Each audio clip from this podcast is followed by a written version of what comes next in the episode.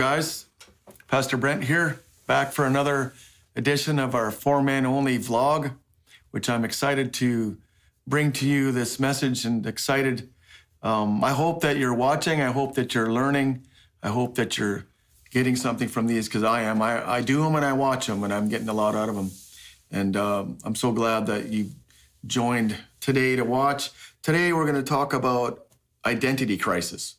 I think identity crisis is one of the major issues that men have to face and that everybody has to face at one time or another in our lives. I think everyone is going to face this issue at some time. You know, questions arise like, you know, who are we? You know, where did we come from? Where are we going? Um, what am I called to do? You know, what is my identity? You know, we all have these.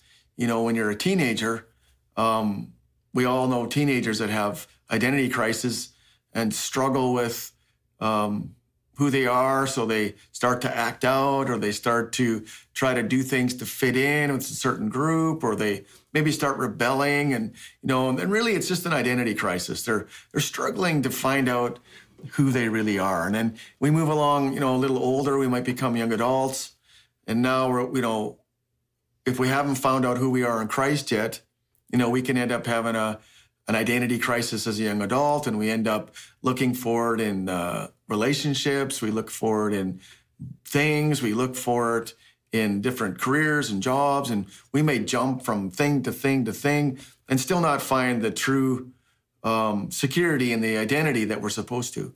And of course we've all heard about the midlife crisis that some people uh, happen have happened to them. As they get older and they start to do some crazy things and you know you see a, an older guy with a sports car you know he's in a midlife midlife crisis. But the reality is is that everyone's just dealing with the same issue. And that is you know who are they and uh, what are they all about? And so they may feel uh, rejected. And they might feel out of place. They might feel unloved. They might feel unworthy they might feel confused. They might feel frustrated. You know, and I think we all have felt that somewhere in our lives. And these all produce, you know, inappropriate responses to life where we end up being people that we really shouldn't be. Um, one of the biggest problems that I found with uh, with people who have a lack of identity, true identity, is that they're insecure. Insecurity manifests itself in uh, many different ways. Um, and they're not always good.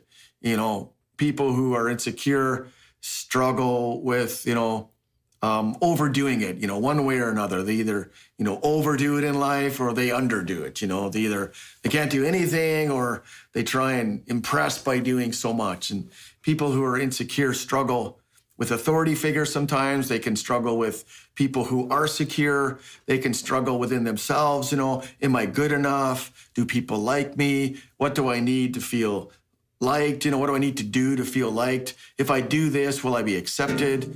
When i do do something you know what do people think about me? And you know and we have all these thoughts and ideas going on. And a lot of it stems from insecurity which stems from a lack of proper identity I mean, it's no wonder the enemy tries so hard to confuse identities of people. Um, he's worked real hard at it. And to, to an extent that where so many people have a lack of identity, it just causes mayhem on the earth. There's just so many issues that come out of it. And Ecclesiastes 3.11 here says that it, it says here, God says, He has made everything suited to its time. Also, He has given human beings an awareness of eternity, but in such a way that they cannot fully comprehend from beginning to end the things God does. And the idea is that everybody's going to come to this place one day as to figure out, you know, is there a God? Where did I come from? What happens when I die? And but it says here that God has put eternity into the hearts of men. So basically, he's like saying, Everybody has a hole in their heart that they're looking to fill. And he says the only thing that can fill it properly is me. And so I think God did that on purpose so that as human beings, when we are driven or motivated to do or be or chase after or, or look for, or go find ourselves. You know, people do all kinds of things to try and find this identity. They're, they never find it. And so it doesn't matter if you're seven years old, 70 years old, or 27 year olds, you just can't find it. You can only find it in God.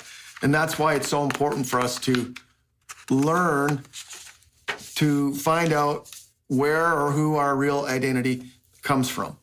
For instance, many people who lose a father or when marriages break up and there's divorces, and the enemy tries real hard to break up marriages because if he can break up marriages, he can stop proper fatherhood, he can st- stop proper child training, he can stop uh, a lot of good things and replace it with bad things.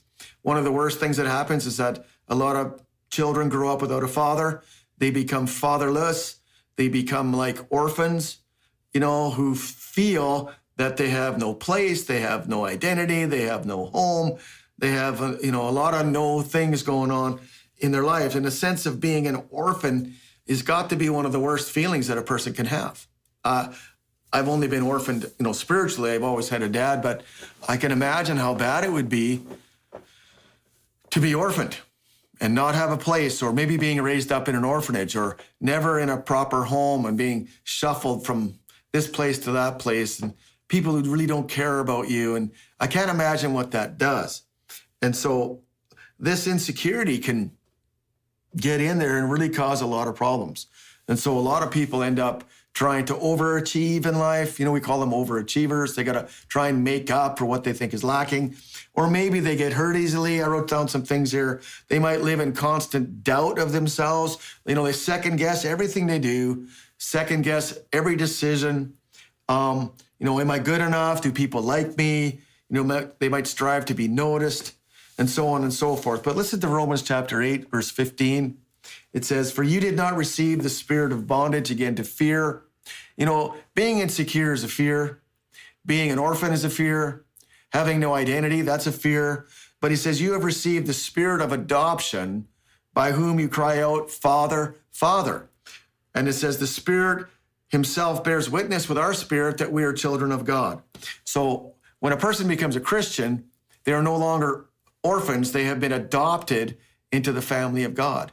So every person needs to be adopted and we are adopted by God spiritually. So now, you know, if I didn't have a father, I now have a father. If I didn't have a family, I now have a family.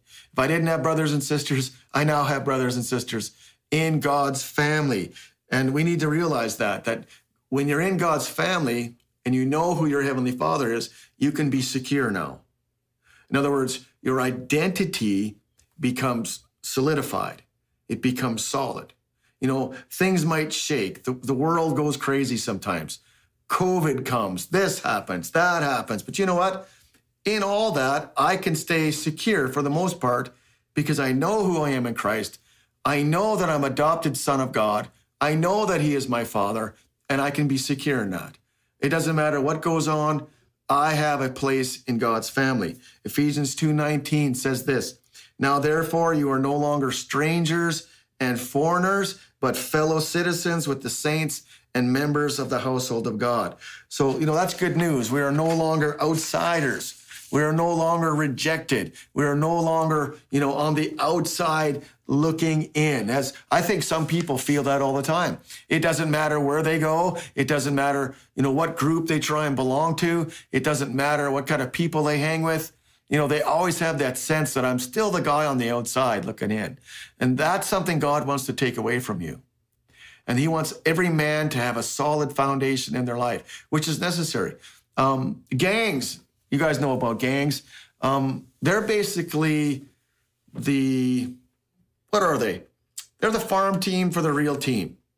Instead of, you know, becoming family members of the real family, a real church family, you know, a real something and having your identity, uh, your a proper identity, gangs are um, can be attractive to people that have no identity because gangs will they'll take you in, you have to do initiation, and then they accept you. And so a lot of people, uh, young people especially, end up in a gang because at least they feel like they're part of something. They feel like they're fitting in. They they feel like they're they're accepted. The truth is, they're not really accepted in anything. And only by being accepted in God can you have a true identity. Ephesians 2:12 says this. Uh, it says, "At the time you were without Christ, being aliens to the commonwealth of Israel, strangers from the covenants of promise, having no hope, and without God in the world. But now, I like that. But right now, in Christ, you who once were afar off are now brought near." By the blood of Christ. So you know what? You are no longer far off. You are no longer over on the other side of the fence looking in. You know, you don't have to look in. Oh, look at those those those people. They have a father. They have they have family. They have friends. They have. Oh, I wish I could have that. No, no, you have that now. You may not realize it, but you have it right now. And so God has brought us close. And so we read. The, I'm gonna. Is my last verse, Ephesians one, verse five. It says, having predestined us to adoption as sons by Jesus Christ himself, according to the good pleasure of his will. So again, we're back to adoption. God has adopted each and every person. And when they accept the Lord into the life, they become adopted sons and daughters. And when you become an adopt, adopted, adopted sons and daughters, then you are granted the privilege of all the rights, all the inheritance, and all the good things that the Father has. So I'll tell you what, isn't that wonderful? We have a new identity. We don't have to be insecure anymore. Uh, we know who we are in Christ. You know, so I want to challenge you as we leave this, um, guys, for the next week to think about this. You know, you know, do you feel secure in Christ? Do you know who you are in Christ? Do you understand what's happened to you? Do you do you get, you know, what what place you have in God right now? Do you understand that you are a true son of God and that He is your Heavenly Father and that He is not a neglectful Father. He is not a abusive Father. He is not, you know, a terrible Father. He is, he's never going to leave you. He's never going to forsake you and that you can trust in Him. And so I want to encourage you today to be secure in who you are. You know, you no longer have to have that to scratch that itch of insecurity. You don't have to scratch that itch of rejection. You don't have to scratch that itch of trying to fit into, you know, some people or friends or this group or that group. No, no. You belong already. You have an identity. It's called a son of God.